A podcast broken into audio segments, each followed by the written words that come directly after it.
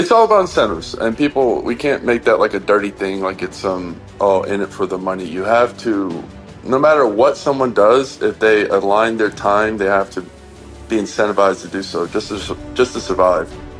So the whole point is a way, zero fee. That means there's no barriers. Anyone around the world can now provide value, build a reputation. It doesn't matter where they're from. And that's a basic foundation that Hive enables. And there's no need to replicate it. To replicate it would be damn near impossible. We've got the roots needed where it needs to go. There's going to be times of just calm, almost silence. You have ebbs and flows of morale and network effect. But as long as you have the value for value model, you have the incentivization there, it brute forces network effects. And that's how we've been able to do what we've done in a bear market, all these different projects, all the various countries we have been able to get into. And that's leading into HBD, which I believe is just one of the most powerful freedom tools ever invented. It literally just piggybacks off of all of the infrastructure. Think of the dollar and all the things it had to do to get to where it is, and we could just mimic that, and it can't be seized. It's like looking into a mirror. It's the most powerful asset. It really is. It enables anyone to be able to have dignity. They can save. All they need is a phone. Not only that, can they build reputation? They can document their lives. They can now provide value, get value in return. That's what this world needs. So when Matt's absolutely right. Like, if Hive fails, we're in a really shitty situation where you're looking at things like the Lightning Network, trying to find some incentivization there, or, you know, I mean, the rest are just smart contract layers, which isn't what, you know, that's not where you start.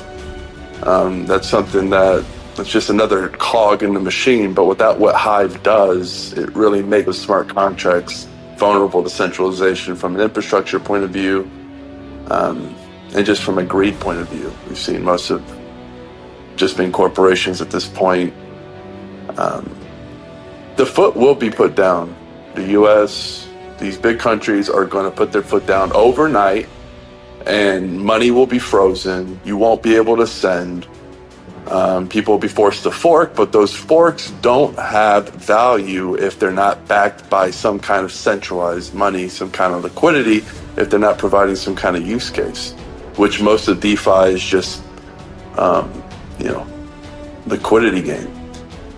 Whereas HBD, something like a value for value system, will always be valuable because it creates parameters within communities. It penetrates communities. You can just drop it in the desert, and it can grow because of the value for value model. That's, you can say it's never going away. It's just something that's going to keep growing and growing. And of course, it's up to us to accelerate it. It's not up to us. Like, you could do what you want with your life. But when I see such an incredible tool, and I see the great suffering in the world, and I see the great tyranny in the world, and the great centralization of the data, and the freedoms being taken left and right, the freedoms we take for granted every single day, when we have a tool that can actually abolish all of that and can really set us free, I feel obligated, regardless of how I feel, to spread the message, spread the word, and do whatever I can to accelerate that program, because it's just made up of people like me, right? Me, you, and everyone else who's voluntarily running some kind of infrastructure, doing some kind of project, doing some kind of word of mouth. That's all this is. It's like, what do you want? Do you want tyranny? Okay, be lazy, do nothing. That's exactly what you'll get. But if you want a cool, kick-ass world that your kids can be proud of, you're going to have to step up. You're going to have to maybe run some infrastructure, do some word of mouth, be a part of it, right? Like, be a part of the network, come to life, step up, do something. If you don't steer the ship, somebody's going to steer it, and the person steering it's not going to go where you want to go. Like, trust me. HBD is an algorithmic stablecoin. It has certain economic restrictions put in place so that it doesn't do a Terra Luna situation, which is a famous situation where an unbacked, unrestricted algorithmic stablecoin got crashed to zero because they managed to put a short on the market and force the production of effectively infinite numbers of the base layer, the base token, and hyperinflate the base token to zero. And that, as far as I can tell, and Archange in the room might be able to confirm it, is impossible on HBD, because there is a certain point where the debt level, the market cap to the market cap of HBD to the Hive market cap gets to a point where HBD is automatically set effectively to zero. And then the system, the chain waits until the system comes back to $1, until the Hive value goes back above the threshold.